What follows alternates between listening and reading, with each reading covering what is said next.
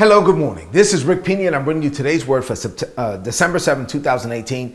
I'm excited this morning. It's a Friday morning. I love closing out the week strong, heading into the weekend strong. What I'm going to do now, because I'm, I'm getting towards the end of the year, and in January, I'm going to teach something else. So I really need to kind of fast forward this thing. I could take my time. This I could be teaching David for, for months, but I'm not going to do that. So today I'm going to recap for you 1 Samuel chapters 19 through 22, right? All of those chapters the title of today's message is God is up to something. At the end of the day, um, you're going to see here in the life of David, where David, when he got to his lowest point, when the Lord saw that he really couldn't take it anymore, then he did something. There was a turnaround that started for David, and he started to go down, uh, you know, or go up the right path to become the man that he was called to be. And so I, I, really appreciate this story, and I appreciate the stories in the Bible because we can glean from them. We can see uh, what God did for someone else, he can do for us because he's not a respecter of persons. So I already told you how that crazy story where David's wife kind of set up uh, uh, like a, a, statue in the bed and, and goat's head and made it look like David was, was still sleeping and she let him out of the window and he took off, right? So he took, he took off and um, he went to Ramah. He went to Ramah to see the prophet Samuel. Basically, it was like, man, all of this started when you showed up in my life, in my house. I was just fine, minding my own business when you showed up and, and anointed me to be the next king of Israel. And now my life is going crazy. And then the king found out that David was in Ramah. And so, so he sent his troops to Ramah on a kill or capture mission. I mean, they were there. It was like you could bring him back alive, whatever, or kill that joker. I mean, so they they were there to kill David. David found out that they were on the way, so he took off. And it, but before he left, he was like, "Man, I really want to see Jonathan." So he kind of snuck and found a way to talk to Jonathan, his best friend in the world, the king's son. It's like, "Man, why is why is your dad trying to kill me?" It's like, "I don't know. He's tripping." And so they had this conversation, and Jonathan vowed his life to David.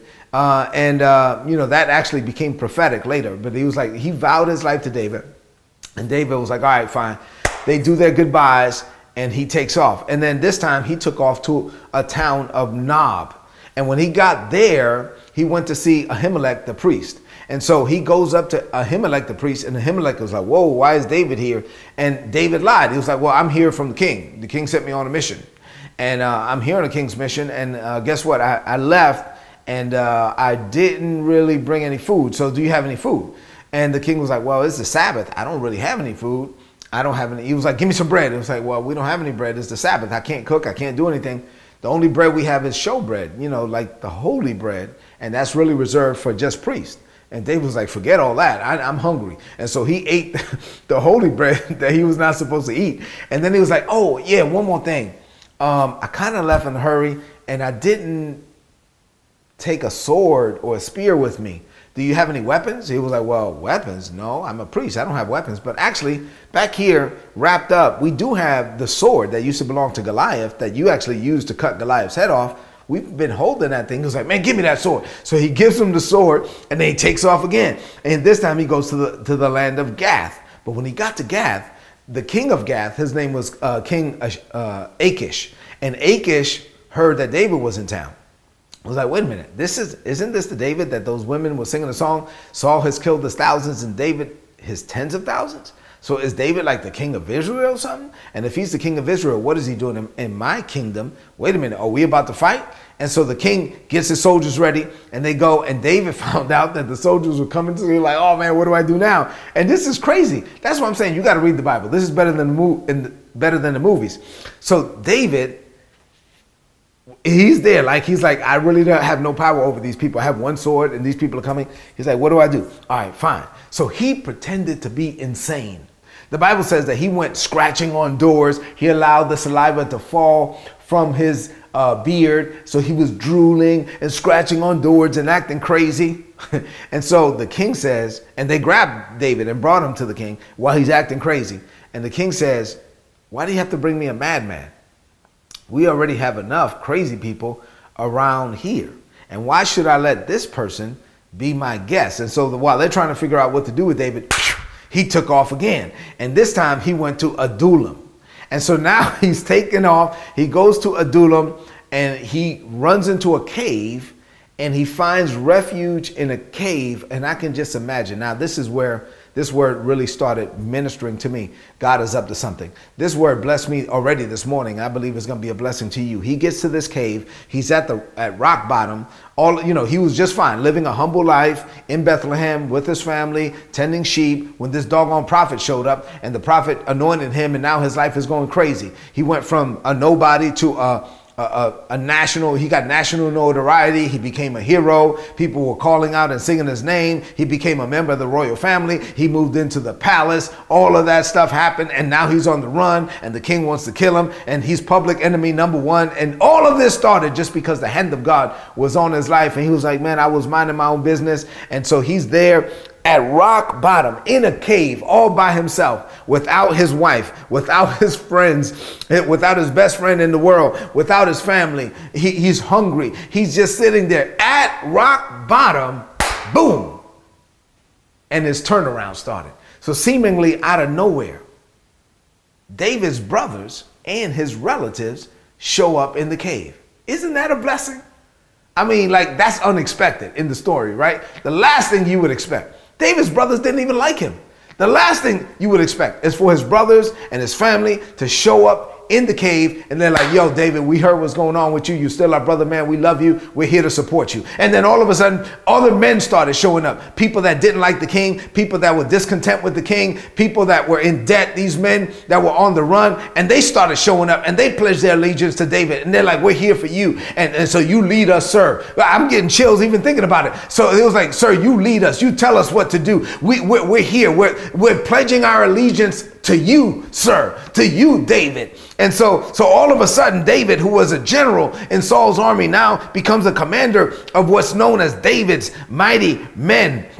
And so, with this newfound inspiration, David is like, Yeah, I'm ready to do something. He comes out of the cave and he goes to Moab and he's like, Well, I got to put my mom and dad somewhere before I really start going on this journey. Whatever God is doing, I know God is up to something. I don't know what he's doing. And so, he goes to the king of Moab and he says, Sir, please, will you allow my father and my mother to live with you here until, watch this, until I know what God is doing for me? He says, Listen, I need to put my mother, I need to put my father here with you because God is up up to something in my life and I don't know what it is, but I just need to put them here until I know what God is doing for me. I, I, I don't know. I don't know. I, I don't have all the answers, but I know God is up to something. Sir, can you hold my parents until I know that God is up to something for me? I'm telling you, he took them. David came up with his own witness protection program and he took his parents who were living in Bethlehem and he took them all the way to Moab on the other side of the Salt Sea where no one would be looking for them. And he left them there because he knew that God was up to something and he was waiting to see what God was going to do for him. Glory to God. I mean, he went from, from running on the run by himself all alone to boom, he becomes a, a commander of David's mighty men and his family is there and everybody's there to support him. And they're like, we got your back, David. And so this was the day that the turnaround started to where David could lift up his eyes and see himself as the next king of Israel someday because God was up up to something. Glory to God. What does this mean to you today? I'm going to try to give you six things real quick, but I'm telling you, God is up to something in your life. Number one, being destined for greatness does not mean that you're going, not going to face challenges. It may mean that you face more challenges than you ever thought you were ever going to face in your life, but the hand of God is on you. Number two, when you hit rock bottom, God becomes your only source. At that point, David had tried a bunch of crazy stuff. He was lying. He did the whole saliva thing, acting like a man, man. He was trying to do all this stuff on his his own. When he got to the cave, he had nothing else to do. All his energy was spent. He had no other options. At that point, boom, God was able to work in his life. It is the grace of God where you end, God can begin. I'm telling you, God is up to something. Number three, when you've done all that you can, God is free to perform his perfect will in your life. The Apostle Paul in the New Testament said, my grace this is he had a conversation with god and god says my grace is sufficient for you. My power god says is only made perfect when you're weak when you're when you're getting out of the way. So paul went on to say it is clear that when i am weak when when i can't do it then I am strong. God is free to do it in my life. Number four, God has a way of turning stumbling blocks into stepping stones. Glory to God. What the devil meant for evil, God can turn it around for your good. Number five, get your hopes up. Look at me. Get your hopes up. Why, Rick? Because God is up to something in your life. Are you excited? David got excited. You need to get excited about it. Number six, and finally, last thing, there is a blessing waiting for you on the other side of the storm. David had to get through all the things that he had. Listen, and even still, he still has more stuff to get through, but he had to get through what he had to get through to become the king of Israel. You're going to have to get through what you get through to become the man, the woman that God has called you to be. There is a blessing waiting for you on the other side of the storm. Say amen to that. I want you to close out this week strong. I want you to head into this weekend strong. I want you to speak and prophesy over your life. Say this. Say, Father, I thank you for never leaving nor forsaking me. I don't have to hit rock bottom to know that you're my source. I look to you every day in every way. You are the author and finisher, creator and sustainer, beginning and end, all and all in my life. It is in you that I live and move and have my being. When I'm tired, tired of doing things on my own, it is then that I am made strong and empowered by your spirit because I yield to you. So I declare, Father, that you are free to bring about your will in my life. You turn stumbling blocks into stepping stones. What the devil meant for evil, you will turn it around for my good. You are up to something in my life, and I'm excited about it. So I enter this day with fearless confidence and great expectations. I declare this by faith. In Jesus' name, amen. This is today's word. Please apply it and prosper. If you're not getting these messages, go to today'sword.org, sign up, get the messages. They're going to be a blessing to you. It's Friday morning. On Fridays, I remind you that we have a podcast. Go to the iTunes store. We have an app. Go to any app store. Get it. Go to uh, uh, YouTube. Subscribe to our channel, youtube.com forward slash Rick Pina. At the end of the day, listen, I want you to get your hopes up. I told you in January of this year that this would be a year of expectation for us. In this moment, when he hit rock bottom in a cave, he started to lift up his expectations. I want you to do the same thing. God is up to something in your life. And before you leave this screen, please share this message with someone that you know. I love you and God loves you. Open up your heart to what He wants to do in you. God bless you.